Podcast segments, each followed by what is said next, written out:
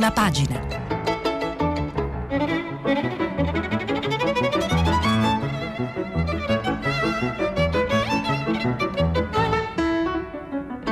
Questa settimana i giornali sono letti e commentati da Marianna Aprile, giornalista del settimanale Oggi.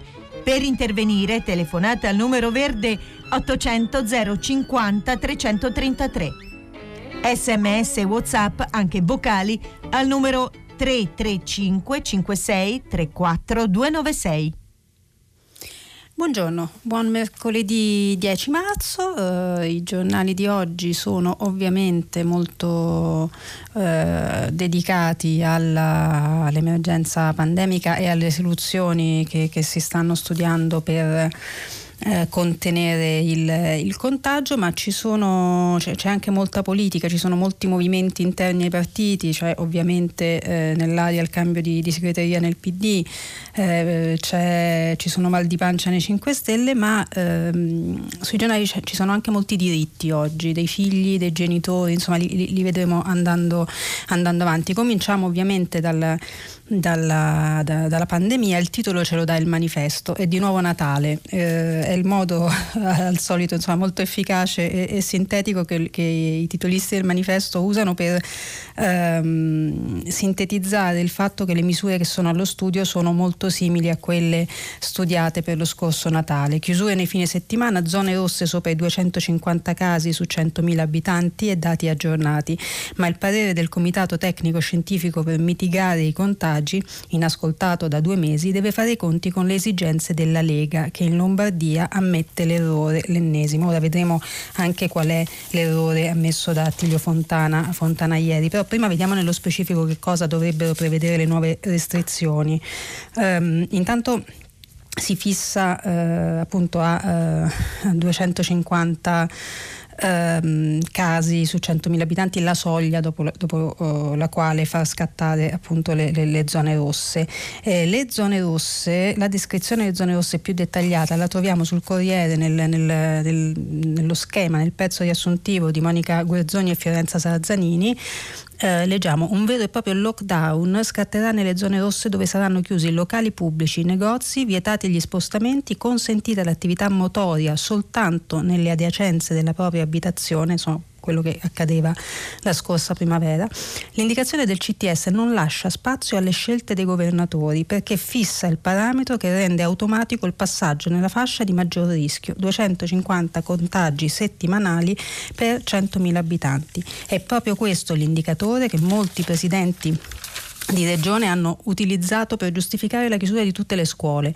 Sul punto Gelmini era stata netta nel primo incontro con la conferenza dei governatori. Se lasciate i ragazzi a casa non potete tenere aperti locali e negozi. Lo scopo di tutto questo ovviamente è anche, oltre che contenere il contagio, anche rendere il numero dei contagi eh, settimanali più compatibile con una ripresa auspicabile del tracciamento che come sappiamo e come ci è stato detto nelle prime fasi della pandemia è una delle, delle armi fondamentali di contenimento della diffusione del virus. Uh, quindi da una parte le, le nuove chiusure, dall'altra uh, i vaccini, il capitolo vaccini che eh, sui giornali di oggi ha, viene affrontato in vari modi. C'è una prima, uh, una prima um, eh, un, un, primo taglio che è quello politico e geopolitico che riguarda due fronti. Uno Johnson Johnson, nella giornata di ieri si era eh, venuto a sapere che anche Johnson Johnson, come in precedenza Pfizer e eh, AstraZeneca, eh, avrebbe ritardato, avrebbe tagliato le forniture eh, all'Europa e quindi anche, eh, anche all'Italia. E ricordiamo che Johnson Johnson deve essere approvato ancora dal, dall'EMA, tutto questo dovrebbe avvenire domani, quindi a breve dovrebbe avere anche la validazione dell'AIFA, cioè della nostra agenzia del farmaco. Però nel frattempo si, si, insomma, ieri si è scoperto che ne arriveranno meno del previsto. C'è stato un piccolo parapiglia, diciamo, mm, per usare un eufemismo diplomatico, per, però in serata eh, diciamo, da, da, da Johnson Johnson Johnson sono arrivate rassicurazioni sul fatto che entro l'anno comunque le dosi pattuite arriveranno, quindi ci saranno verosimilmente dei ritardi e non dei tagli. Vedremo. Eh, nel frattempo, però, sull'altro fronte geopolitico dei vaccini, quello ormai eh, di maniera dello Sputnik, si registra una novità. Eh, in base a un accordo privato, cioè tra privati, quindi non una, una decisione dei governi coinvolti, lo Sputnik, diciamo, l'ormai celebre vaccino russo, eh, sarà prodotto anche in Italia Ovviamente eh, la presenza nella stessa frase di Sputnik, produzione Italia, eh, è una notizia che si presta a essere tirata per la giacchetta da, da, da forze politiche, in primis la, la, Lega, insomma, che ha sempre fatto del, della, dell'importazione della produzione dello, dello, dello Sputnik una specie di, di, di, di punto programmatico. Leggiamo da Repubblica Foschini e Tonacci. Eh, da alcune settimane bussano alle porte delle più importanti aziende farmaceutiche italiane dei signori con una valigetta in mano. Portano depliandi un vaccino, le istruzioni per realizzarlo e la promessa di una valanga di denaro. Questi signori si presentano come emissari di Krill Dmitriev, l'amministratore delegato del Russian Direct Investment Fund, il fondo sovrano del Cremlino. Stanno cercando laboratori disponibili a produrre lo Sputnik V, il vaccino russo non ancora approvato dall'Agenzia del Farmaco europea. Non sono millantatori, sono uomini del governo di Mosca che lavorano a un'operazione su vasta scala seguita personalmente dal presidente Putin. E quei laboratori li hanno trovati, uno almeno, forse tre ditte pronte a produrre Sputnik in Italia. In quelle valigette ci sono però due interessi enormi della Russia. Il primo è dimostrare all'Occidente la forza del loro paese in un momento delicatissimo nella lotta alla pandemia, con gli stati UE che chiedono vaccini e, forni- e i fornitori americani in affanno costretti a tagliare le consegne. Abbiamo visto insomma l'ultima Johnson Johnson. L'operazione di colonizzazione dell'Europa è studiata nei particolari ed è cominciata consegnando lo Sputnik al piccolo stato di San Marino. Il messaggio rivolto ai cittadini dell'Unione è chiaro, mentre le multinazionali occidentali continuano a non rispettare gli impegni di consegna, ci sono i russi pronti a offrire le dosi. In quest'ottica va letta l'imponente campagna di disinformazione sull'efficacia dei vaccini AstraZeneca, Moderna e Pfizer, condotta da apparati della propaganda russa, anche se il Cremlino ha smentito il ruolo della, di regia in questa vicenda, raccontata nei giorni scorsi dal Wall Street Journal e documentata dai servizi di intelligence statunitensi. Il secondo interesse del governo di Putin nella diplomazia dei vaccini ha a che fare con i contratti di fornitura che ha firmato con i paesi del continente africano. Non avendo capacità produttiva sufficiente sul proprio territorio per soddisfare la richiesta, sta facendo scouting tra i siti privati che hanno a disposizione bioreattori compatibili con lo Sputnik, saltando ogni contatto con i governi. Insomma, capirete da questo, l'articolo ovviamente prosegue, non riesco a darne lettura integrale, ma eh, quello che, che, vi ho letto dovrebbe bastare a farvi capire quali e quanti interessi e quali metodi siano in campo in questa guerra dei, dei vaccini. Eh, guerra dei vaccini che passa dall'infinitamente grande degli interessi dei governi, Big Pharma, eccetera, al, al, al, al, molto consueto al domestico e vi, vi, se, vi segnalo dei, eh, dei casi. Eh, il primo è l'articolo eh, sulla stampa, pagina 21, ma c'è un richiamo in prima, di Gianluca Nicoletti. Eh, il titolo è Finalmente le dosi per i disabili gravi. Ora, ricordate, insomma, nei giorni scorsi, nelle settimane scorse si è molto discusso su quali priorità dare alle varie categorie nella vaccinazione. Per lungo tempo diciamo, quella dei disabili gravi e dei loro caregiver, cioè di chi si prende cura stabilmente di loro, è insomma, un tema che è rimasto un po', per usare un eufemismo, sotto traccia. Adesso c'è una buona notizia, almeno su questo fronte. Leggo direttamente da Nicoletti. L'amnesia che aveva distolto l'attenzione istituzionale dalle persone disabili sembra sulla via della guarigione. La buona notizia è che oggi a Roma qualcuno sta iniziando a vaccinare contro il Covid persone disabili gravissime e i loro caregiver. Lo ha ufficializzato ieri la Regione Lazio che si è fatta avanti per prima. La prepista sarà il Policlinico di Tor Vergata dove a piccoli gruppi e con un protocollo che tenga conto del loro non essere sempre collaborativi sarà vaccinato un primo gruppo di ragazzi con autismo del tipo più severo. La seconda notizia che invece mi procura una tristezza indicibile, è che è stata necessaria una campagna stampa perché ciò potesse avvenire. Non c'è, non c'è, assolutamente alcuna rivendicazione di merito, ci mancherebbe. Sta di fatto però che una settimana fa, prima che la stampa mi desse voce, i rappresentanti delle maggiori associazioni che tutelano i familiari di persone disabili lamentavano di essere inascoltati da dicembre. Cercavano attenzione da parte dei nostri governanti di allora e in qualche caso di ora invocando l'estrema fragilità dei loro associati, cittadini italiani a tutti gli effetti, per cui ottenere il vaccino anti-Covid avrebbe rappresentato più che mai un'opzione tra il vivere e il morire. Avrebbe dovuto essere scontato per chiunque abbia messo mano a un piano vaccinale che forse meritava un minimo di ascolto chi rappresentava milioni di italiani che vivono un'esistenza più condizionata di altri. Oramai è andata e tutto sommato è meglio che qualcosa si sia mosso. Il presidente della FISH, Vincenzo Falabella, un bacino di 3 milioni di disabili più le loro famiglie, quindi da moltiplicare per 4, mi ha detto che ieri anche il ministro della Salute, dopo mesi, gli ha finalmente risposto. Hanno recepito l'indicazione di considerare la, la disabilità non per codici che hanno scatenato la guerra tra poveri, ma per l'indicazione di estrema gravità che la legge 104 del 92 indica nell'articolo 3,3, proprio come avevamo scritto noi. Poi eh, l'articolo va avanti, eh, diciamo, c'è anche una... Ehm, Ehm, una, una, una, nota personale che riporto eh, semplicemente perché la riporta Nicoletti. Ricorderete, Gianluca Nicoletti sta portando avanti da anni una battaglia eh, a tutela dei diritti dei disabili, in particolare dei, delle persone affette da autismo, eh, essendo personalmente eh, coinvolto nella vicenda avendo un, figlio, Tommy, eh, eh, affetto da autismo. Quindi lui chiude sua, il suo intervento in questo modo. Adesso mi tocca la parte peggiore, devo rispondere a quelli che mi hanno chiesto a che ora oggi andò a far vaccinare mio figlio Tommy, che finalmente avrà diritto al suo vaccino da autistico extra strong. Le tv cerchino altrove. Per noi lo spettacolo finisce qui e Tommy per oggi non si vaccinerà. Aspetteremo che prima lo faccia chi nessuno ascolta, chi non ha il papà giornalista nella, dalla lingua tagliente. Lui è silenzioso e paziente. Io, curioso di vedere quanti della solita compagnia di giro, oggi dichiareranno a favore di telecamera che questa è da sempre stata la loro battaglia. Insomma, si coglie tutta l'amarezza di questa, di questa vicenda, di questa battaglia, nonostante la soddisfazione per i risultati raggiunti.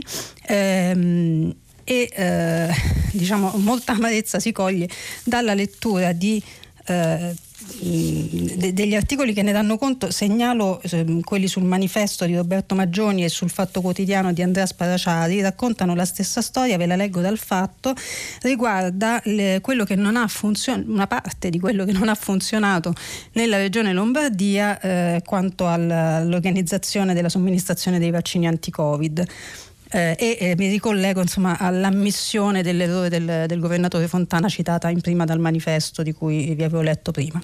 Scrive Sparaciari, stiamo, mette- stiamo mettendo mano eh, nel sistema informatico sulla gestione delle vaccinazioni perché qualcosa non ha funzionato. Così ieri anche il presidente Attilio Fontana è stato costretto ad ammettere che la macchina lombarda è un macinino ha dovuto bocciare la piattaforma della sua società Aria, un catorcio costato 22 milioni, soverchiato dai flop, dai camici acquistati dalla famiglia Fontana agli antinfluenzali fino al sistema di prenotazione dei vaccini, un libro degli errori che ogni giorno si arricchisce di un nuovo capitolo.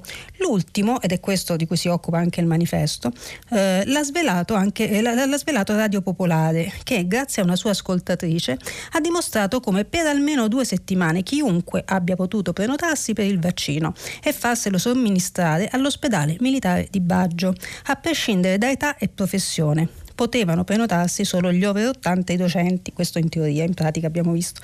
Una scocciatoia possibile grazie a un link che dava accesso diretto all'agenda delle prenotazioni gestita dall'ASST San Carlo Così i medici militari hanno vaccinato studenti e commercialisti, i due casi ricostruiti dall'emittente, ma è impossibile sapere in quanti ne abbiano approfittato. Il link per settimane ha girato di chat in chat, tanto che il direttore dell'ospedale Giorgio Cattaneo ha ammesso ogni giorno eliminiamo dalle liste chi non appartiene alle categorie autorizzate, almeno 220 i furbetti che sono stati depennati.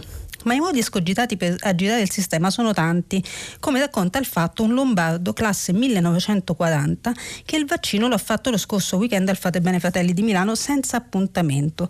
Il, il signor Carlo, eh, ascoltato da, da Andrea Sparaciari del fatto, racconta che sostanzialmente basta andare lì, ci si mette in fila e, e, siccome avanzano sempre delle dosi, chi è lì di fronte, chi è in sala d'attesa entra e si vaccina. Questo è in estrema sintesi racconto eh, che fa Sparaciari sul, sul fatto. Um, ci sono però dei casi virtuosi e sul messaggero Diodato Pirone ne, ne, dà, ne dà, conto. Um, in un articolo dal titolo Al personale non sanitario una dose su quattro, le scorciatoie di Campania e Lombardia. Ora vale la pena eh, ricordare che una dose su quattro al personale non sanitario non significa che sia andata ai furbetti, cioè nel personale non sanitario rientrano anche eh, operatori delle case di cura che non stanno a diretto contatto con i pazienti ma che entrano nelle case di cura o, o negli ospedali e che quindi avevano pieno diritto a essere vaccinati secondo le priorità date dal piano vaccinale. Ma insomma, al di là di questa precisazione, eh, Pirone raccon- eh, ricorda gli esempi virtuosi di Lazio, Emilia e Puglia che sono stati in grado di limitare il fenomeno alla corsia privilegiata e riporta tutti i dati di questa, eh, diciamo, di questa fuoriuscita più o meno imprevedibile di, di dosi dal, dai canali ufficiali. Le, I giornali di oggi però ovviamente cam, sono pieni, della, su tutti i giornali campeggia la foto di Sergio Mattarella, del presidente Mattarella ieri allo Spallanzani per il vaccino. È una foto... Eh, no, non la solita foto in cui appunto si mostra il braccio vaccinando, ma una foto ovviamente più istituzionale. Il Presidente è ovviamente vestito ed è in sala d'attesa, ma è una foto che ha fatto molto discutere, ha commosso, ma eh, ne parlano oggi ovviamente come immaginate tutti, c'è Romagnoli sulla stampa, Concetto Vecchio su Repubblica, Fagnani sul Corriere, io vi leggo solo un passaggio di Cerasa dal foglio che c'entra un punto, e cioè ci si pensa un attimo, ci si riflette un secondo, un minuto dopo essersi giustamente commossi per ciò che significa quell'immagine di Mattarella allo Spallanzani, le file si rispettano, la pandemia si può affrontare con normalità, il diritto alla salute è un diritto per tutti, non, ci, non, si può non prendere atto di un fatto che dovrebbe preoccupare chiunque abbia a cuore i principi non negoziabili di una democrazia desiderosa di difendere quei denti le sue istituzioni. L'idea di vivere in un paese che dopo aver trasformato la difesa delle prerogative istituzionali in difesa dei privilegi della casta è arrivato al punto di considerare doveroso che il Presidente della Repubblica si comporti come fosse una persona come le altre. Servirebbe qualcuno disposto a dire che non è così qualcuno che spieghi che proteggere anche con un vaccino le istituzioni che difendono la democrazia significa difendere la stessa democrazia. Questo è un punto di vista che, insomma, che, che ricorre oggi sui giornali, insomma, ve ne, ve ne davo conto. Cambiamo argomento e eh, passiamo a, al recovery eh, abituiamoci perché insomma, ci farà compagnia.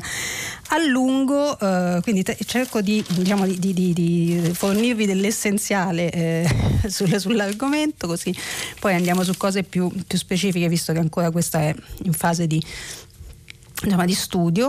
Le notizie oggi eh, sono la notizia è sostanzialmente una, cioè siccome siamo in ritardo, questo lo sapevamo, eh, si pensa a un decreto per eh, attuare intanto le misure chiave. Leggo da Repubblica Rosaria Amato e Roberto Petrini.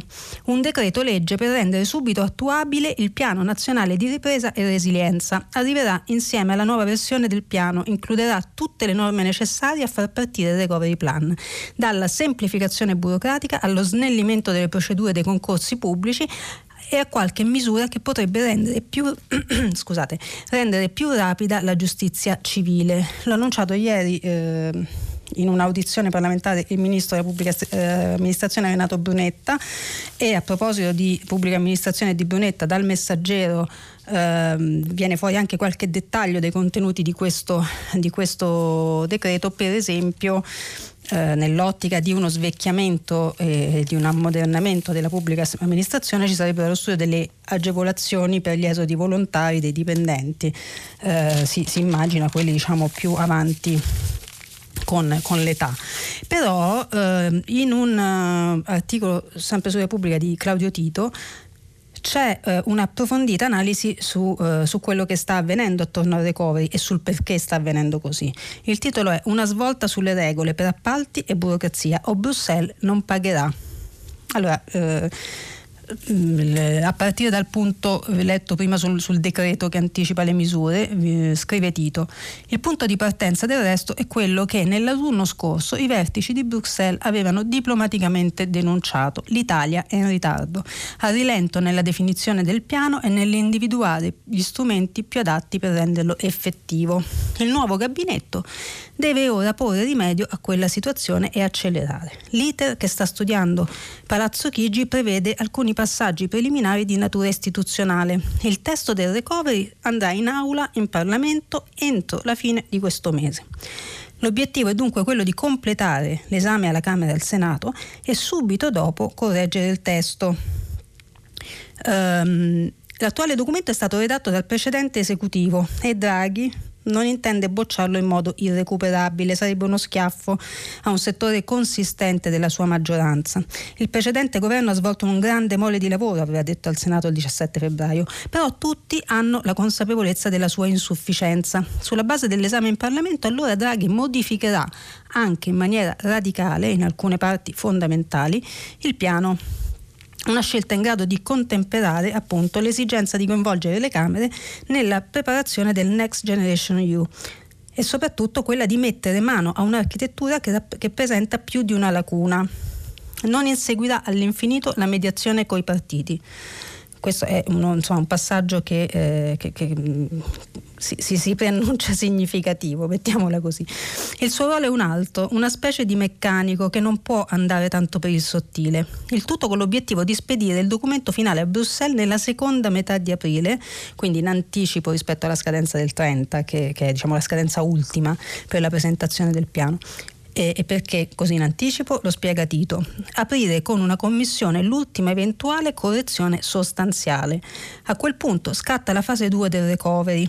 Come aveva osservato anche il commissario europeo Gentiloni in un'intervista a Repubblica a dicembre, i finanziamenti delle opere e delle riforme sono strettamente dipendenti dalla presentazione dei progetti esecutivi quindi c'è bisogno insomma, di fare vari passaggi. La prima di questa sarà appunto il decreto emettere, da emettere contestualmente all'invio del recovery agli uffici dell'Unione, un provvedimento d'urgenza che dovrà sbloccare alcuni incagli e velocizzare altre prassi.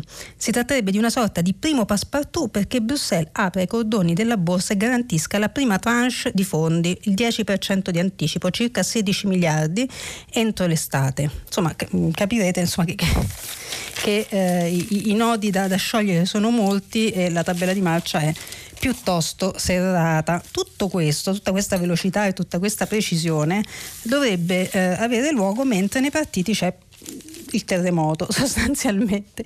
Cominciamo dal PD.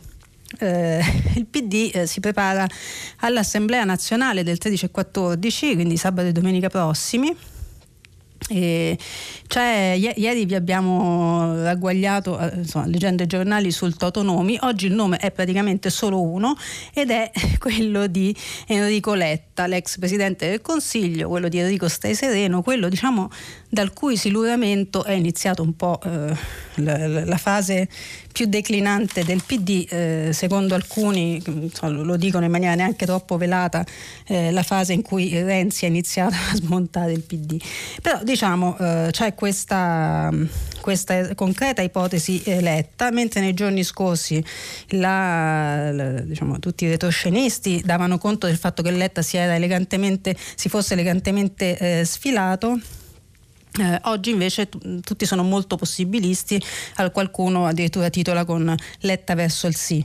Eh, per esempio Repubblica, PD, Letta pronto al sì ma vuole unità e non fare reggente. Il tema, eh, così come raccontato anche da, dagli altri giornali, è che appunto Letta non vuole traghettare il PD verso il prossimo congresso ma vuole proprio fare il segretario del PD, cioè nel senso chiede garanzie sulla, sulla, sul proprio ruolo e sulla propria funzione.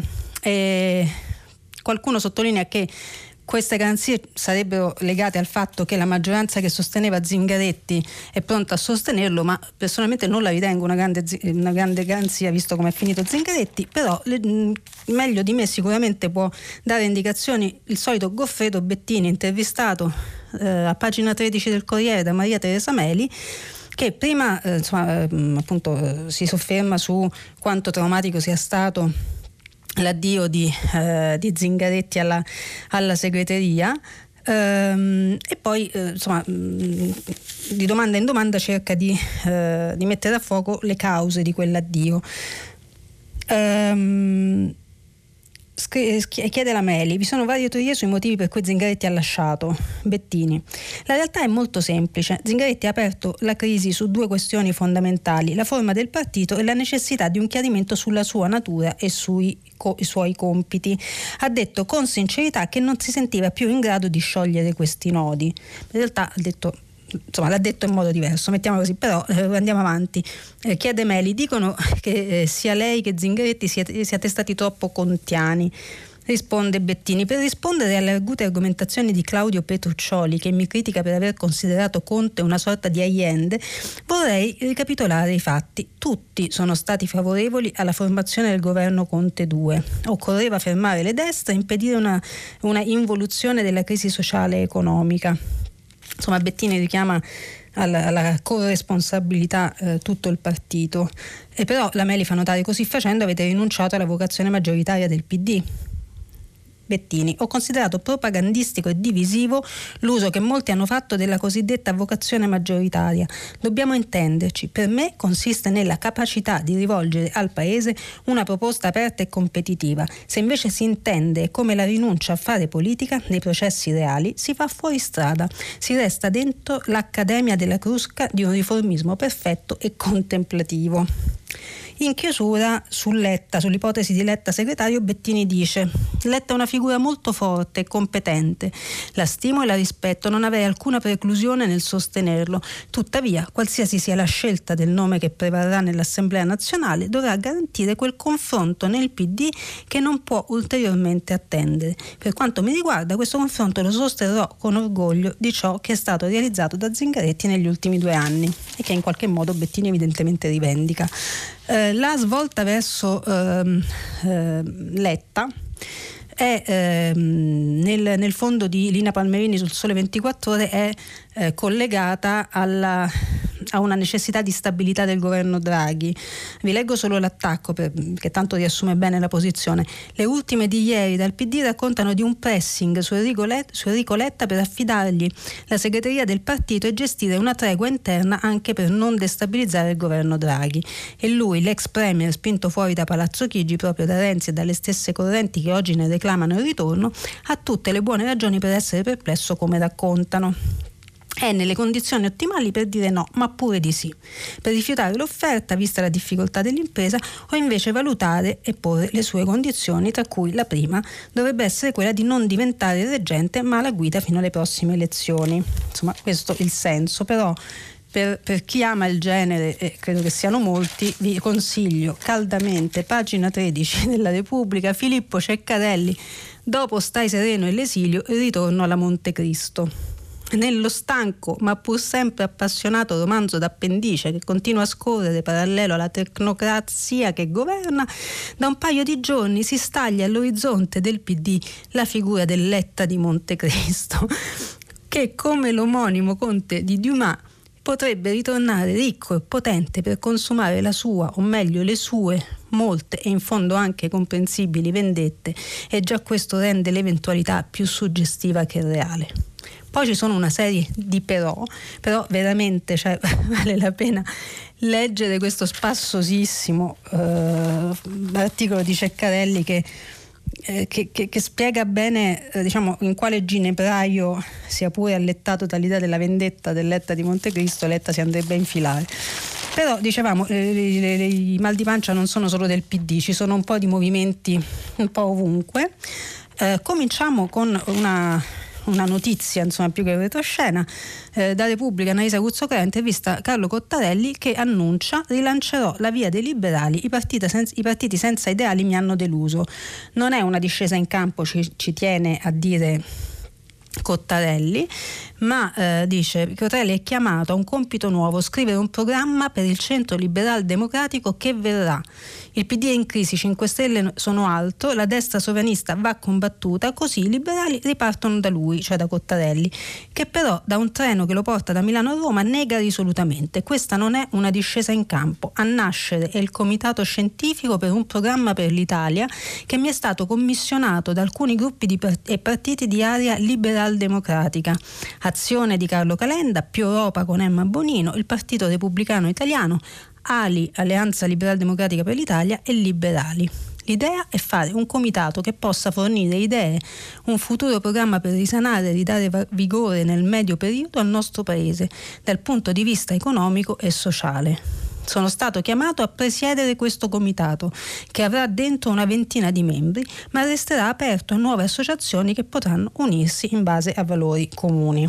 Poi c'è tutto ovviamente l'elenco di questi valori che dovrebbero essere comuni e vi, vi lascio alla, alla lettura. Però, insomma la notizia era il caso di di sottolinearla, insomma ci sono movimenti anche da quelle parti, così come ci sono movimenti nei 5 Stelle. Oggi è una giornata importante perché è la giornata in cui mh, Davide Casaleggio eh, lancerà il suo nuovo manifesto controvento eh, che per molti dei 5 Stelle è considerato insomma, un atto di ostilità, almeno quanto la richiesta di soldi che Casaleggio e la Casaleggio avanzano nei confronti dei parlamentari 5 Stelle insolventi di quel contributo, ricorderete, di 300 euro al mese che i parlamentari 5 Stelle si impegnano al momento delle candidature a versare alla piattaforma Rousseau che fornisce servizi ai gruppi parlamentari. Eh, ci sono insomma, degli arretrati che vengono sollecitati, eh, è evidente che il fatto che siano sollecitati ora è legato al riassesto e al, al, al processo di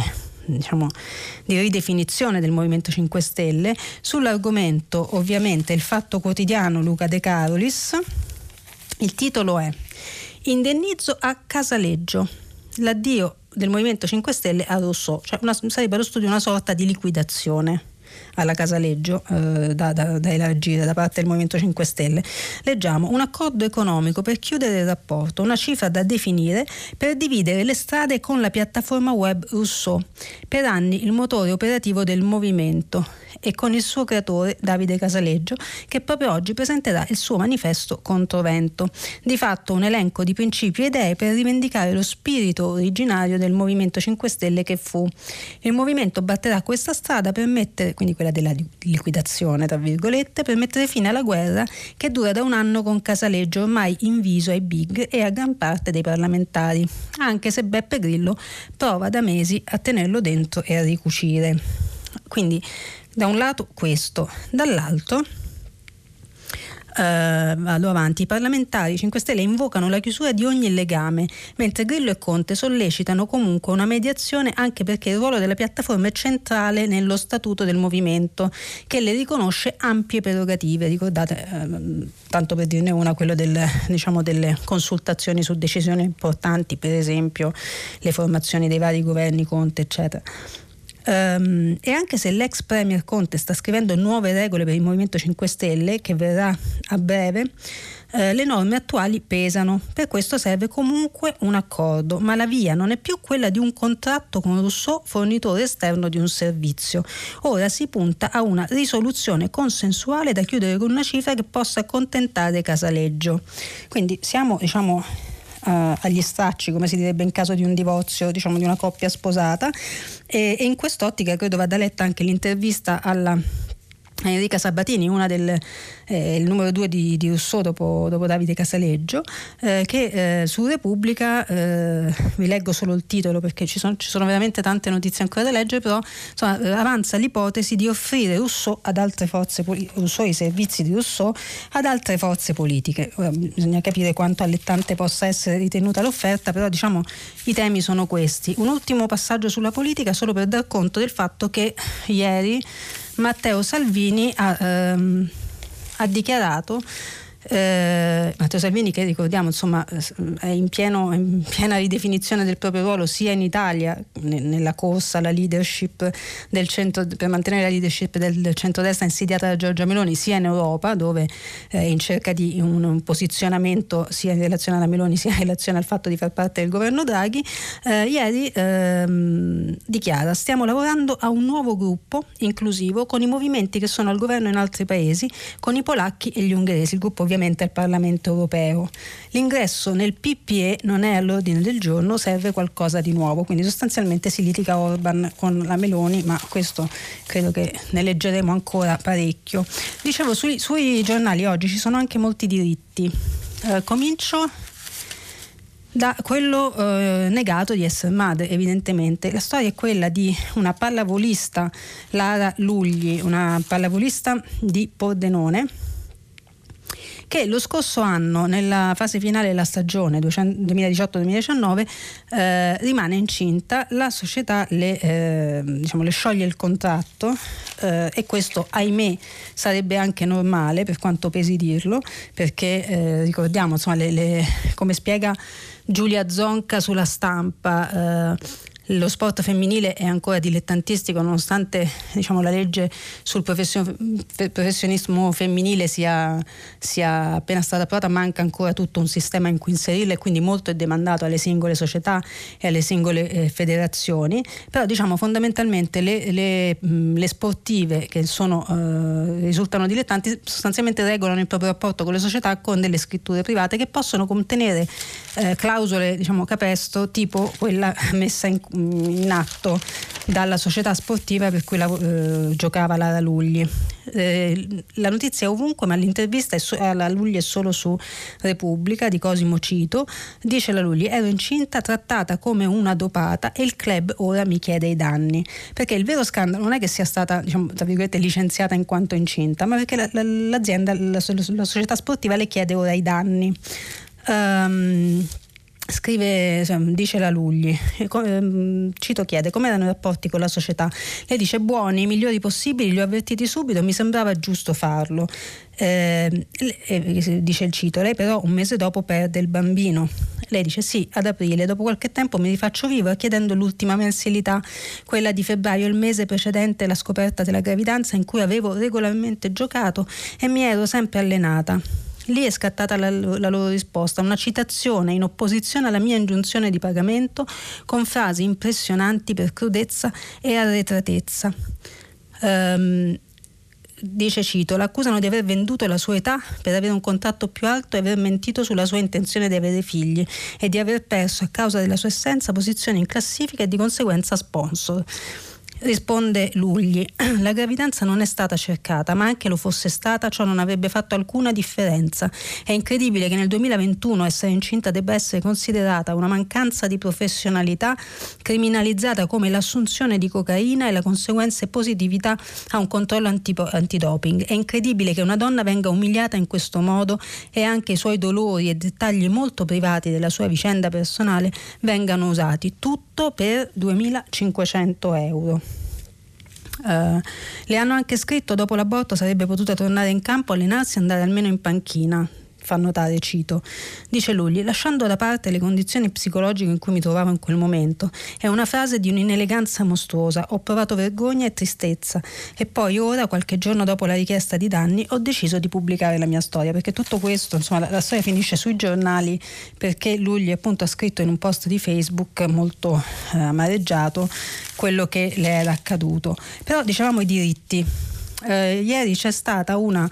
Eh, la pubblicazione di un eh, pronunciamento della consulta della Corte Costituzionale in merito alla, um, ai figli di una coppia eh, omosessuale ricorsa in, in, Canada alla maternità surrogata e poi tornata, una coppia di italiani, eh, e poi tornata eh, in Italia col bambino. Eh, la, insomma, l'argomento, come immaginerete, mh, solleva eh, posizioni Mm, spesso discordanti, vi, ehm, eh, il senso della, della, della, del pronunciamento della Corte è sostanzialmente una sollecitazione al Parlamento a legiferare sulla materia che ehm, è, poco, eh, è, poco, tutelata dal punto di vista legale, poco normata.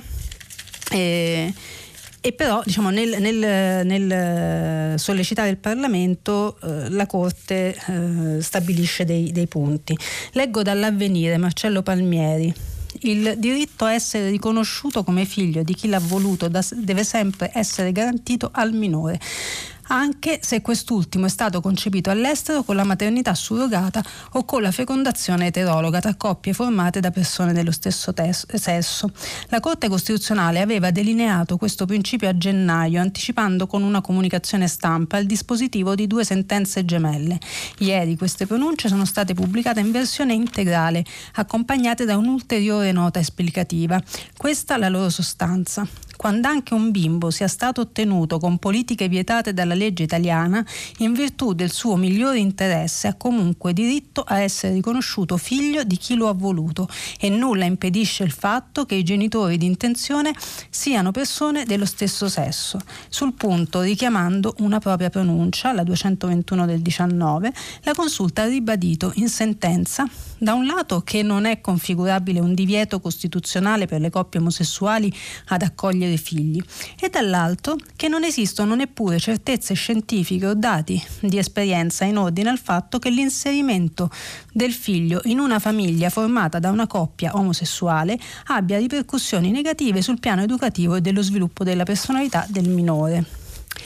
Ehm, la Corte eh, ha fatto sapere di aver innanzitutto ribadito il divieto penalmente sanzionato di ricorrere all'utero in affitto, divieto che risponde a una logica di tutela della dignità della donna e mira anche a evitare i rischi di sfruttamento di chi è particolarmente vulnerabile perché vive in situazioni sociali ed economiche disagiate. Da qui ha riconosciuto la possibilità di disincentivare questo fenomeno sottolineando come anche la stessa Corte europea dei diritti dell'uomo non imponga l'automatico riconoscimento di eventuali provvedimenti giudiziari stranieri eh, di riconoscimento della doppia genitorialità a componenti della coppia eterosessuale o omosessuale che abbia fatto ricorso alla, all'estero alla maternità surrogata. Allora il tema è enorme, eh, ci tenevo insomma a segnalarvi questo passaggio.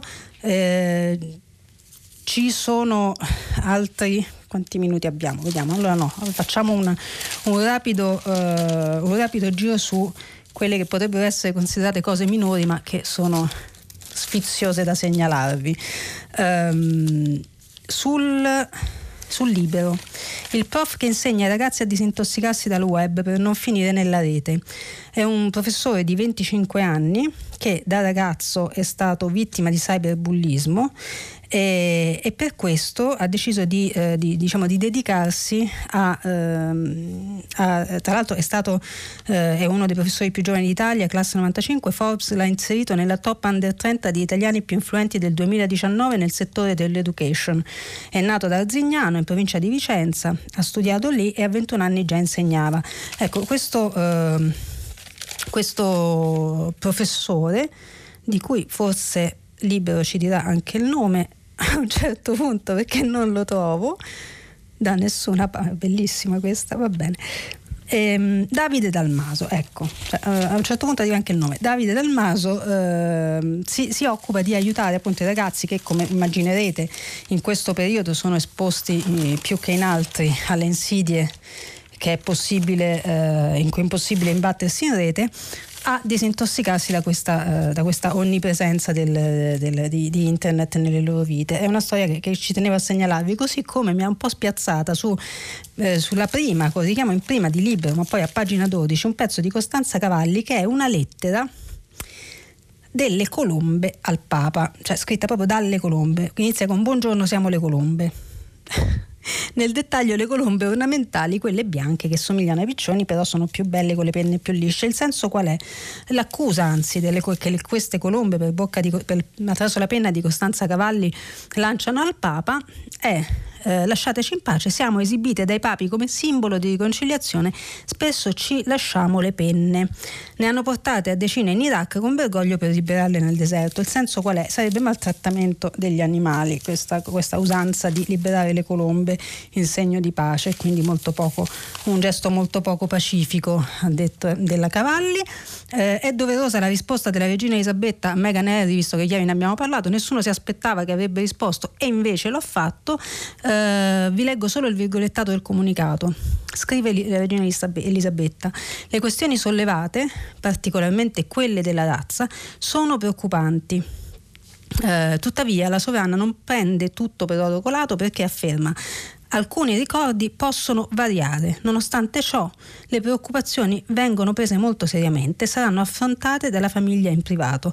Nel breve comunicato la, la, la regina Elisabetta specifica che Meghan e Harry saranno sempre molto amati dalla famiglia eh, reale inglese. Il tempo per la lettura dei giornali è finito. Purtroppo sono rimaste fuori tante cose, ma ci sarà modo di recuperarle. Io intanto eh, vi, vi lascio una breve interruzione pubblicitaria ci sentiamo dopo per il filo diretto. Marianna Aprile, giornalista del settimanale Oggi, ha terminato la lettura dei giornali di oggi. Per intervenire chiamate il numero verde 800 050 333. Si apre adesso il filo diretto di prima pagina. Per intervenire e porre domande a Marianna Aprile, giornalista del settimanale Oggi, chiamate il numero verde 800 050 333 sms whatsapp anche vocali al numero 335 56 34 296. La trasmissione si può ascoltare, riascoltare e scaricare in podcast sul sito di Radio 3 e sull'applicazione Rai Play Radio. Ed eccoci, intanto vi ricordo che sul sito di Radio 3 stiamo pubblicando anche tutti i vostri messaggi, anche quelli che per ovvie ragioni di tempo non, non, non riusciremo a, a leggere. E intanto partiamo da una telefonata. Pronto? Buongiorno. Buongiorno. Sono Salvatore, chiamo Buongiorno. dalla Costa Ionica Calabrese. Mi dica. Stamattina facevo una piccola riflessione con me stesso. Eh, ogni volta che c'è l'occasione, mh, mm, in Calabria eh, ci stanno le varie passerelle da parte eh, diciamo, dei vari rappresentanti della politica italiana, sia destra, sinistra, centro, però i, i, veri problemi di questa terra non li affronta mai nessuno, in modo particolare la stampa, la stampa nazionale parlo, le dico un piccolo particolare. Eh, noi siamo amministrati da, da, poco tempo, da una giunta che purtroppo ha subito una grave perdita, la perdita del Iole Santelli. Santelli. Adesso eh, viene rappresentata questa giunta eh, da un vicepresidente. Eh, Spinelli che ho avuto sono stato fortunato, ho avuto l'occasione di conoscerlo personalmente. È una persona molto umana, eh, diciamo, una persona diciamo, di una semplicità e di una eh, coerenza eccezionale. Però dove sta il problema? Il problema sta che molto probabilmente eh, questa persona non ha una formazione amministrativa per poter portare avanti diciamo, questo incarico che gli spetta perché ieri per l'ennesima volta eh, la Regione ha fatto una figuraccia, eh, perché eh, venerdì stata, sono state chiuse le scuole per l'ennesima volta, eh, ieri si è espresso il TAR, per l'ennesima volta ha bocciato questo provvedimento, le scuole stamattina riaperte. Mi, mi, eh, mi sembra di essere diventati, eh, che le devo dire, mm. il, paese, il, paese, di Pulcinella e le spiego subito il perché. Io ho un figlio che ha 15 anni frequenta un liceo scientifico, eh, si, si, trova letteralmente, eh, gli piace studiare, le dico in particolare, ha una media molto alta, è uscito dalla scuola l'ultimo anno con un 10 all'ora, per cui è un ragazzino che ci tiene alla scuola. Mm. Però mi rendo, mi rendo, conto che eh, lui se studia da casa ne soffre un po', ma studia, cioè si impegna. Se deve andare a scuola è più contento, per l'amor di Dio. Però questo tira e molla, nostri, eh, cioè, stanno, eh, sta distruggendo eh. i, sta, sta, stanno distruggendo i nostri giovani. Però c'è un discorso, cosa ho notato stamattina? Le chiedo solo un po' di, di, sintesi perché ci sono molte telefonate sì, in attesa. Eh, eh, le dico immediatamente qual è il discorso. Sì. Il discorso è, quando scende, facciamo, faccio un esempio, sì. Ah, il rappresentante della Lega in Calabria, troviamo gli articoli sulla stampa eh, nazionale Cubitalia, gli articoli in prima pagina, però quando poi un partito fa una figuraccia in Calabria non ne parla nessuno, non capisco perché se non ne parla nessuno perché ormai eh, le sedi dei vari organi di informazione sono occupate dai partiti oppure c'è un altro motivo, cioè qua si, si, si parla solo quando si deve lodare, quando si deve criticare, ormai in Italia non si parla più. E questo è il motivo, cioè eh, eh, benedetto Dio, questi, que, questi partiti del nord, questi partiti del nord che stanno tentando di colonizzare per l'ennesima volta una terra, una terra che era una terra libera, cioè la Magna Grecia. Sì, la Magna Grecia Salvatore, no, no, no, no, aspetti, ah, però io la devo interrompere perché non possiamo ripercorrere la storia so, dalla Magna so. Grecia perché... Sì, però, però, no, eh, no, però non so volta... I suoi temi sono chiarissimi, i, suoi, i punti della sua telefonata sono chiarissimi, spero di averli compresi e riassunti. Parto dalla prima, che è una critica ai giornali, e visto che siamo in prima pagina parlo da lì. Eh, le, le, questioni calabresi eh, non, non, trovano spesso eh, spazio sui giornali, le direi ni, nel senso che eh, dipende dai periodi, le ricordo solo diciamo, tutto il bailamme accaduto attorno al commissario eh, alla sanità calabrese ehm, e all'avvicendarsi dei vari commissari in così poco tempo nei mesi scorsi, il fatto che spesso... Mh, vicende che riguardano non solo la Calabria ma più in generale le regioni del sud Italia non trovino spazio mi trova abbastanza d'accordo perché temo che sia legato non tanto alla colonizzazione quella che lei spero di, di, citare bene chiamava colonizzazione dei giornali da parte dei partiti. Io credo che sia più banalmente una, una tendenza dei giornali a raccontare quello che vedono attorno a loro.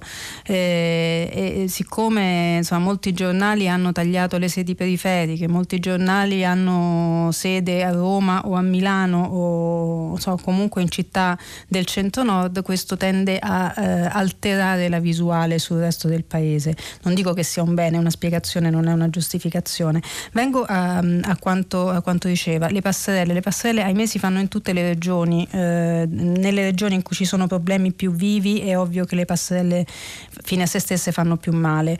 Eh, concordo con lei che ci siano delle dimenticanze gravi su quanto accade in alcune regioni. Eh, la, le, le riassumo tutte con l'appello fatto proprio da Guido Longo, dal commissario alla sanità calabrese, il terzo in pochi, in pochi mesi, che a, a, settimane, anzi a mesi dalla, dalla, dalla, nomina, sta ancora aspettando che gli venga messa a disposizione uno staff, i, sub, i subcommissari, una struttura che lo renda in grado di lavorare. Questo per dire che Um, i disservizi non sono solo quelli legati alla scuola che lei giustamente da padre rivendicava, i disservizi riguardano più livelli e, e, e, l'annosa questione del rapporto tra Stato e Regioni che ahimè in quest'anno abbiamo potuto, eh, i cui effetti abbiamo potuto sperimentare tutti in tutte le regioni. In questo mi, mi, mi, mi darà ragione, spero, insomma, non solo nelle regioni del sud, ma io vivo a Milano, in Lombardia, diciamo, questo antagonismo Stato-Regioni lo abbiamo visto in, in prima linea, diciamo così. Pronto? Eh, pronto, buongiorno. Eh, sono Scarpetti Daniele, la chiamo da Castel San Pietro in provincia di Bologna. Buongiorno Daniele. Ascolti, io vorrei parlare della sinistra. Eh, quante ore abbiamo? Eh, quante, eh, lo so, no, lo so. Scusi, era una battuta. No, Prego. no, eh, infatti era, era, quello che stavo pensando mentre ascoltavo, mentre lei rispondeva precedentemente. Eh, io cerco di essere molto veloce anche perché do per scontato ovvio delle cose. Eh, la sinistra è praticamente è da più di 30 anni, dalla caduta del muro di Berlino, ma anche dalla crisi dei partiti socialdemocratici, eccetera, eccetera, che è in crisi e che non riesce a offrire un'alternativa. Un'alternativa che cosa? Eh, si parla tanto di tramonto delle ideologie, in realtà c'è un'unica ideologia che ha vinto in questi 30 anni ed è l'ideologia del liberismo.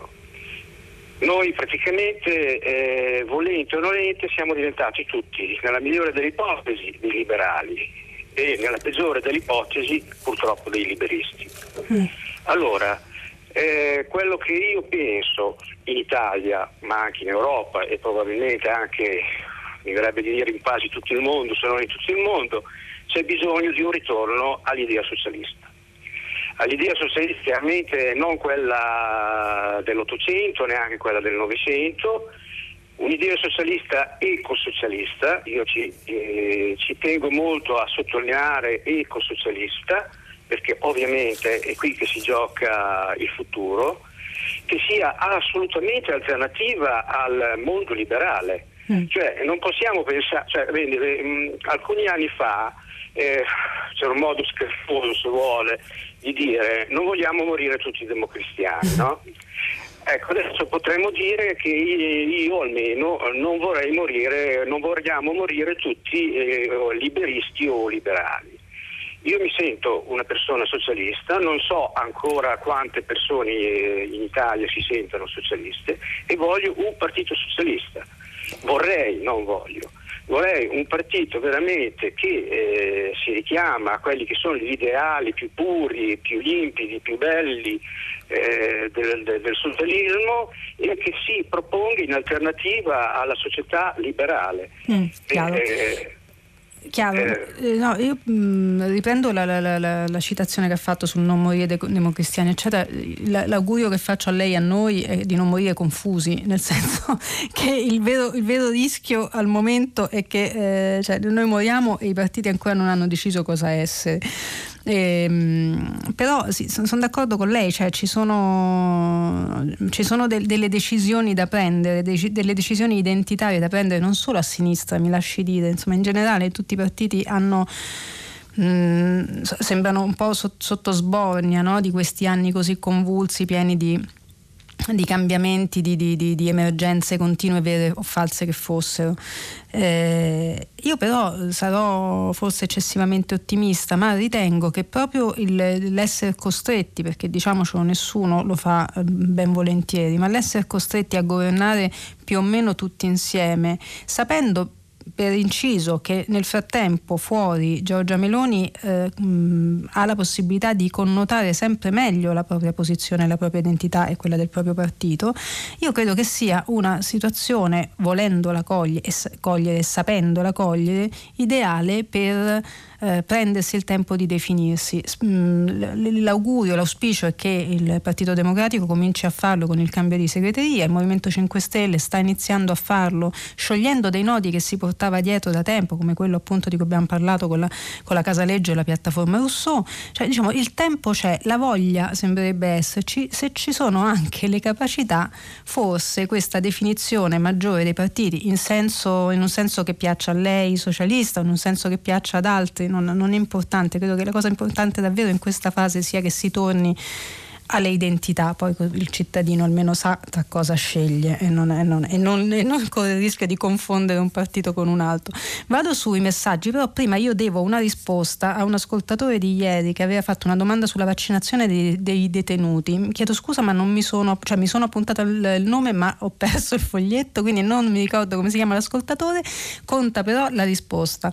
La sua domanda era se i detenuti fossero considerate categorie in qualche modo a rischio e quindi eh, con una corsia diciamo, preferenziale nelle vaccinazioni? La risposta è sì. Eh, la, la, la, la, dichiarazione del vice ministro Sileri che avevo citato ieri ha avuto un seguito, era non solo veritiera ma, anche, eh, ma ha avuto anche un seguito. I detenuti già da una settimana e il, il personale eh, penitenziario, perché eh, diciamo, eh, le due cose vanno ovviamente a braccetto, sono sono, mm, rientrano nel programma delle vaccinazioni già da una settimana, quindi insomma, eh, l'ascoltatore di ieri insomma, può, può, essere sollevato almeno quanto noi da, da questa notizia. Vado sui messaggi. Eh, No, questo non è firmato, ma eh, lo leggiamo ugualmente. Buongiorno, mio figlio, persona con sindrome di Down, che lavora in una scuola materna dove ci sono una sessantina di bimbi, tutti senza mascherina perché è di età inferiore a 6 anni, è andato domenica 7 su appuntamento a fare il vaccino, ma dato che lui è codificato come persona fragile, è stato rimandato a casa senza quel vaccino e gli hanno detto che verrà richiamato in un altro momento, nessuno sa quando. Siamo al paradosso che le maestre colleghe di lavoro sono tutte vaccinate e lui, persona fragile, non lo è. Avevamo scritto ai responsabili di Regione Friuli Venezia Giulia, nessuna risposta. Servono regole chiare, uguali per tutte le regioni e risposte rapide ai cittadini, soprattutto perché è fragile e lavora. Ah no, scusi, è firmata Anna da Udine, indignata e preoccupata. No, è solo che la firma non era alla fine quindi non l'ho vista. Anna, è, è, è veramente un controsenso quello che, che lei denuncia ed è, capisco che sia indignata e altrettanto preoccupata. L'unica cosa che mi sento di dirle che questa necessità che lei solleva, cioè quella di eh, regole chiare per tutte le regioni e risposte rapide, sono eh, almeno nelle dichiarazioni, poi come, come sempre e come con tutti eh, dovremo valutare la prova dei fatti, sono i due punti cardine del piano vaccinale che verrà presentato, eh, del nuovo piano vaccinale che sarà presentato a giorni e che eh, a detta del Presidente del Consiglio avrà proprio queste due caratteristiche, la rapidità e le regole uguali per tutti, in modo che le regioni non vadano in ordine sparso. Quindi eh, l'unica cosa che mi sento di dirle è vediamo se è vero. ecco, vado avanti. Ehm, Buongiorno miei cari, accetterò ancora le misure severe per il contenimento della pandemia, ma lasciatemi dire questo, nessuno o pochi pendolari disgraziati prendono i mezzi, tutti con la macchina, ma soprattutto tutte quelle persone chiuse in macchina con il motore acceso, chine sul cellulare, mentre se vado a passeggiare in solitudine metto la mascherina. Al clima non si pensa più. Maria Grazia. Allora, Maria Grazia coglie un punto, cioè mh, in quest'anno di, eh, diciamo di eh, calo eh, delle nostre attività esterne alle nostre case, eh, all'inizio, se ricordate, durante il primo lockdown, quello severo della scorsa primavera, si era parlato molto anche dei, dei presunti effetti benefici benefici che, eh, che la, mh, mm, questa, questa, reclusione, questo calo delle attività produttive avrebbero avuto sul, sui parametri relativi all'inquinamento, eccetera. Mm, il discorso è rimasto un po', un, un po', in sospensione, un po' come polveri sottili, però ehm, ultimamente eh, per quel che vale anche dal mio personalissimo osservatorio ho notato un aumento del traffico cittadino e la ragione è quella che verosimilmente, eh, è verosimilmente quella che, che, indica Maria Grazia, cioè si evitano i mezzi pubblici, si tende a prendere la macchina per una maggiore sicurezza. Però diciamo, no, non concordo sulla chiusa, cioè al clima non si pensa proprio più, al contrario, eh, questo, a memoria mia mai come in questo periodo eh, l'agenda 2030, quindi gli obiettivi dell'Agenda 2030 e una, um, un approccio più eh, ecosostenibile, più green, come si dice in, in, sintesi, a tutte le attività, da quelle nostre, dai nostri consumi a quelle in capo alla politica, eh, cioè non se ne è mai parlato tanto. Ora, eh, anche qui eh, se ne sta parlando tanto, vediamo quanto e come si agirà, però insomma che non se ne parli più non, eh, insomma, non, mi sembra un giudizio ingeneroso. Um, prendo un terzo messaggio, poi prendiamo una, una, telefonata. Allora, il ritorno dei gentleman. Con Conte, Draghi e ora forse Letta, constato con piacere che forse inizia una stagione di politica più composta, meno sbracata, più sobria, finalmente. Mario da Milano. E sì, diciamo, a livello di stile sicuramente sì, che lo stile conta, la forma in politica e spesso anche sostanza.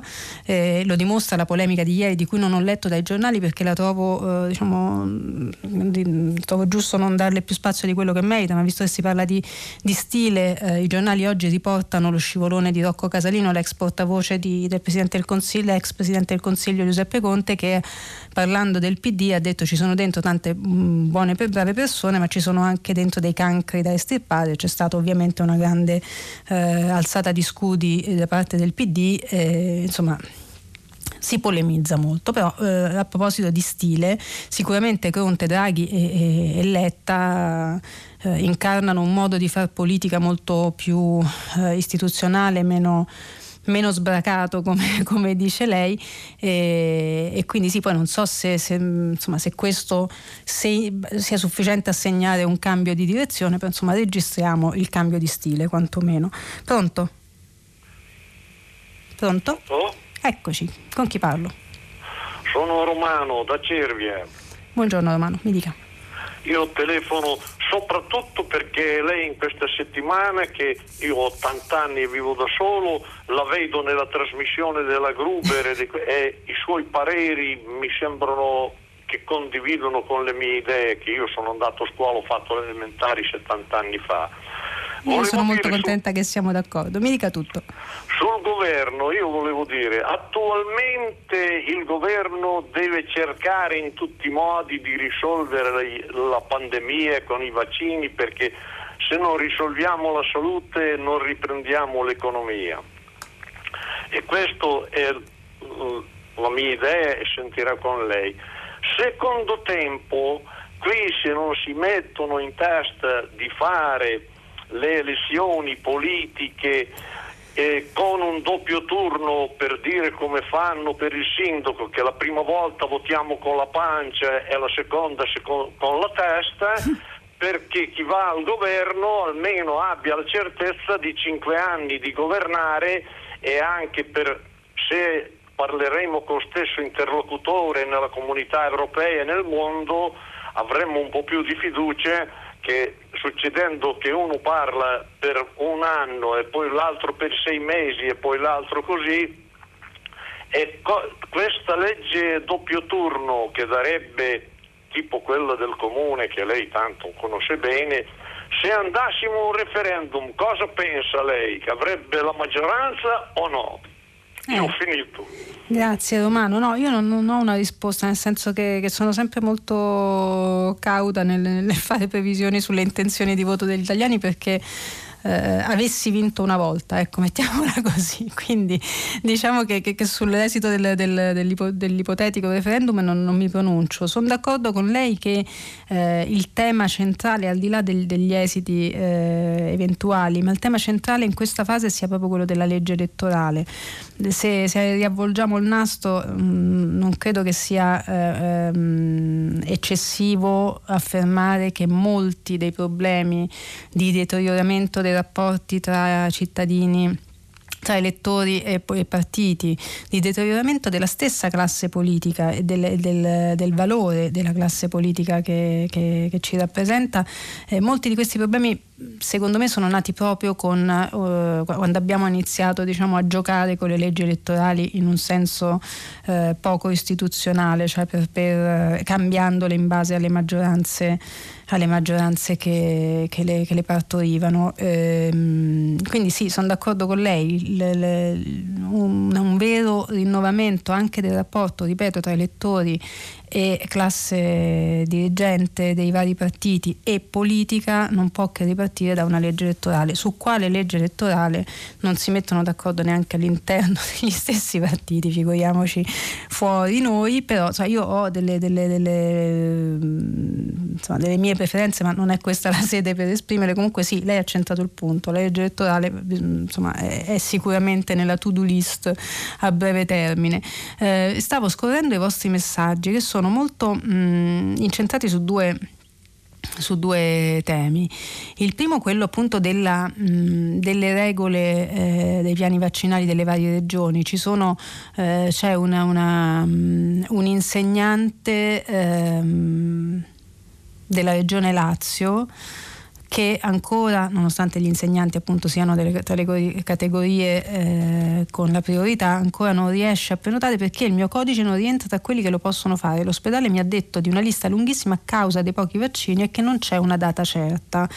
E quindi diciamo ci sono, uh, ci sono um, il, le, insomma, de, de, de, delle falle anche nella pur virtuosa sul piano dei vaccini Regione Lazio, mentre mh, messaggio non firmato, segnalo che la Regione Emilia-Romagna vaccina i disabili gravi dal 25 gennaio. Eh, eh, grazie alla, all'anonimo ascoltatore che, che, lo segnala, ma questo ci riporta al punto di partenza, cioè la necessità di regole che valgano e di, e di eh, tabelle che valgano eh, per tutto eh, il territorio nazionale e che lasciano ehm, da parte la discrezionalità eh, delle, delle, regioni che, che, che, insomma, che che, che, non abbiano più la possibilità di andare ciascuna per conto loro con tutte le, le falle del, ca- del, del caso.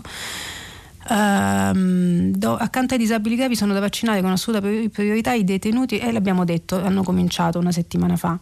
Consentire l'attività motoria uh, solo nei pressi dell'abitazione è una follia. Il riferimento dell'anonimo, però firmateli i messaggi, vi prego, così vi posso, vi posso citare meglio. Uh, il riferimento di, di, questo anonimo ascoltatore è all'ipotesi di chiusura in zona rossa in cui appunto si tornerebbe a, a consentire eh, l'attività motoria solo nei pressi dell'abitazione e scrive l'ascoltatore consentire l'attività motoria solo nei pressi dell'abitazione è una follia, bisogna invece promuovere la frequentazione di luoghi naturali specialmente montani, follia che non ha riscontro in altri paesi. In Germania nessuno è stato mai chiuso in casa, perlomeno a Berlino, perché? Eh, perché eh, allora intanto io concordo con lei eh, sul fatto che una volta stabiliti dei parametri di sicurezza entro i quali far rientrare l'eventuale attività motoria, che io la svolga attorno al mio palazzo o per 10 km lineari avanti e indietro, cambia veramente poco. Eh, credo che però il senso sia eh, evitare che questa attività motoria venga eh, concentrata in alcuni, in alcuni, punti, penso a, so, alle, alle, alle, piste ciclabili, alle mh, mm, piazze, ai parchi pubblici, insomma l, la razza è sempre quella, evitare spunti eh, perché si creino assembramenti, che questo eh, determini anche delle regole che possono sembrare illogiche, che per, che per, certi versi anche in passato lo sono state, è temo inevitabile. Eh, il, il, il, criterio di base dovrebbe essere sempre il buonsenso, cioè se non bisogna stare vicino ad altre persone, eh, l'attività motoria la si fa in solitudine e in isolamento. In montagna non lo so perché non si può uscire dal comune, non si può, insomma, quindi quello già diventa più complicato. Però diciamo, eh, non ehm, è inevitabile che ci siano delle cose poco comprensibili nelle decisioni che si prendono, non fosse altro perché le, le decisioni si prendono sono, sono, generiche e basate su principi veramente generali che non possono tener conto dei singoli casi. Eh, quanto al fatto di, di, vietare lo stare all'aperto, io lo, lo, ricollegherei anche a quanto dicevamo ieri con molti degli ascoltatori. No? Eh, con le scuole chiuse, i ragazzi chiusi in casa, eh, sarebbero invece da eh, agevolare delle attività da, da far svolgere ai ragazzi all'aria aperta, quantomeno per fargli recuperare il senso dello stare fuori, che eh, è qualcosa che in quest'anno eh, gli, è stato, gli è stato tolto. Pronto? Pronto? Pronto, eccoci. Sì, sono Giovanna, chiamo dalla provincia di Bologna. Sì. E ieri mi è piaciuta molto la trasmissione di Tutta la città ne parla, che è un tema con molto a cuore, avendo una bimba di sei anni, e non solo per lei ma perché amo i bambini in Se generale. ricordiamo ieri tutta la città eh, ha affrontato il tema delle donne in Italia un anno dopo la pandemia. Eh, no, dei bambini e degli adolescenti ah, parlavano okay. ieri, ah, okay, no, sì. sì, sì. nel senso che è venuto fuori ehm, dalle inchieste che ha fatto anche Annalisa Cuzzocrea che le istituzioni si sono completamente dimenticate dei bambini e degli adolescenti. Allora eh, ho fatto questo eh, ragionamento, la pandemia durerà ancora due o tre anni, mm. eh, le scuole sono chiuse, noi adesso siamo in zona rossa, come io chiamo dalla provincia di Bologna. Eh, diciamo che mh, una bimba mi ha illuminato, una bimba di 5 anni che ha la sindrome di Down. Eh, alle maestre che hanno chiesto ti piace stare a casa o a scuola? Lei ha risposto a casa della mamma di Elide, Elide mia figlia, perché ci sono gli altri bimbi. Allora mi permetto di dire che visto che il pubblico si è dimenticato dei nostri bambini, allora noi genitori, il privato faccia la sua parte, che è poca cosa a mio parere, nel senso che io a sabato invito cinque bambini di Brento dove abito io e so sempre loro ho una sala grande, questa è magari la mia fortuna, ho un cortile, ho un bosco e loro sono uh, molto contenti di star qui, tant'è che la bimba, la mesa, ha detto che preferisce casa mia alla scuola. Ma stanno all'aperto quindi, questi bambini? Non stanno... All'aperto ah, okay. ho, ho, la sala grande, e quindi con la bimba di 5 anni e non deve mettere la mascherina.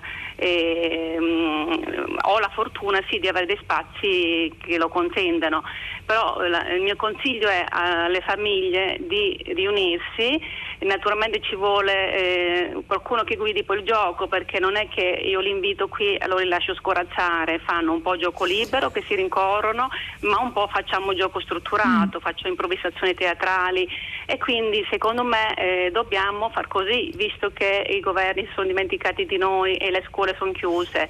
Eh, io lo faccio una volta a settimana, adesso con il bel tempo sicuramente intensificherò la frequenza.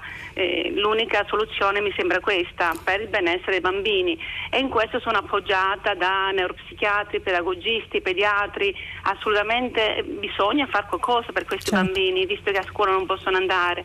Purtroppo alle volte prevale la paura è chiaro che molti hanno i nonni, hanno paura, però cioè, non so cosa vogliamo fare. Teniamo questi tre, tre, anni bambini chiusi in casa. Grazie. So, io, grazie Giovanna, no, lei, lei grazie davvero e anche eh, diciamo, complimenti per l'iniziativa. L'unica cosa, io sono vecchia zia dentro e vi invito tutti alla cautela quando, quando raccogliete in, in, nelle vostre case, nei vostri cortili, in spazi per quanto ampi così tanti bambini perché eh, lo so che è antipatico da dire, ma ci sono in giro le varianti virulente che colpiscono anche i bambini, che spesso sono asintomatici e rischiano di contagiare gli adulti, quindi io sono assolutamente d'accordo e lo trovo anche una, un ottimo spunto per riscoprire diciamo, dopo essere stati così tanto chiusi in casa, un senso anche di comunità, diciamo, al di là delle, delle, delle istituzioni scolastiche e, e, in cui di solito eh, questo avviene.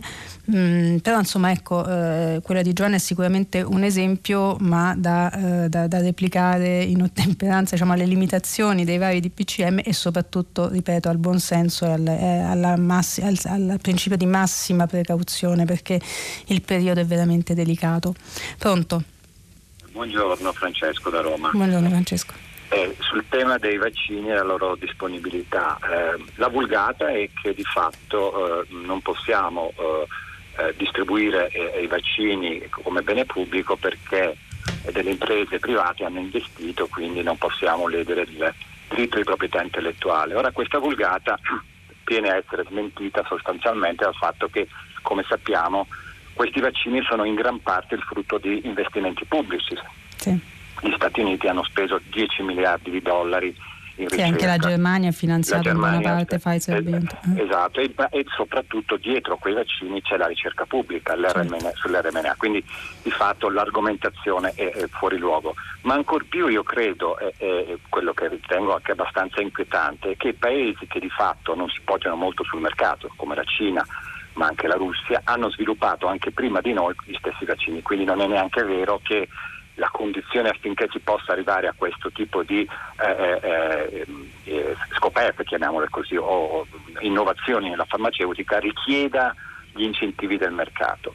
Quindi che nel dibattito non si parta da questi dati di fatto, per giungere alla conclusione che eh, garantendo a queste aziende il, eh, il, un rendimento eh, equo sul capitale investito, si dovrebbe tranquillamente passare a una logica di bene pubblico senza ledere assolutamente l'interesse privato delle case farmaceutiche. E mi meraviglio che molti colleghi economisti continuano a insistere che sarebbe una lesione dei principi e delle regole del mercato. Esistono tutte le condizioni dal punto di vista eh, anche teorico per accettare questa soluzione, però nessuno ne parla. Si continua a pensare che si debba garantire a questi signori dei, degli extra profitti che non sono differenti dai profitti di guerra dei pescecani di guerra di, eh, ricordiamo, della prima guerra mondiale, perché anche in quel caso erano il frutto di condizioni straordinarie.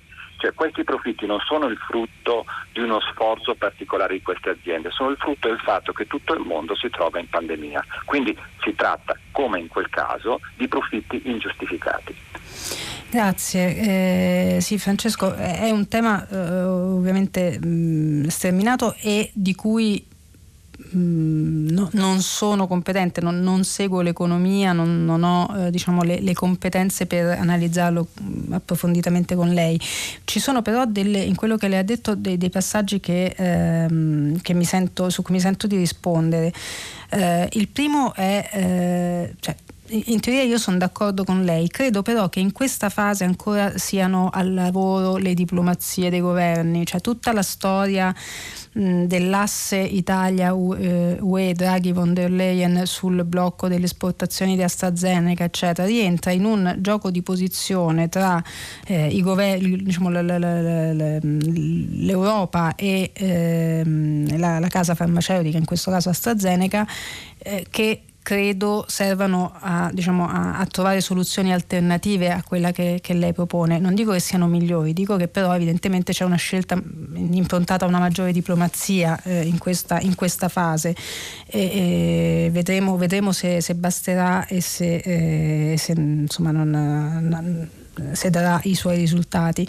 Quanto all'investimento pubblico in ricerca, ehm, è così, cioè, i, i, molti dei vaccini che adesso ci litighiamo in giro per il mondo sono nati da investimenti di, di governi e questo però ci, eh, ci, dà lo spunto per sottolineare ancora una volta e speriamo che questa esperienza pandemica possa diciamo, eh, darci una svegliata da questo punto di vista che l'Italia eh, investe in ricerca scientifica pochissimo, eh, l'1,4 del PIL, che siamo eh, in, in, coda alle classifiche per la spesa in ricerca, le classifiche mondiali per la spesa in ricerca, nonostante delle posizioni, mh, occupiamo delle posizioni altissime quanto alla qualità di, di ricercatori.